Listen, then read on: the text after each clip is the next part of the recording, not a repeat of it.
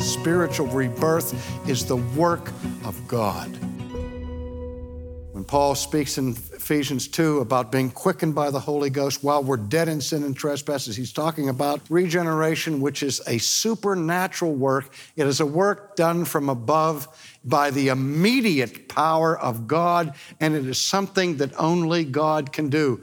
You cannot make yourself be reborn any more than Lazarus could have brought himself out of the tomb. Just as you did not do anything for your natural birth, except be born, so your rebirth is a matter of the mercy and grace of God. That was Dr. R.C. Sproul. To discover today's special resource offer, visit renewingyourmind.org. That's renewingyourmind.org.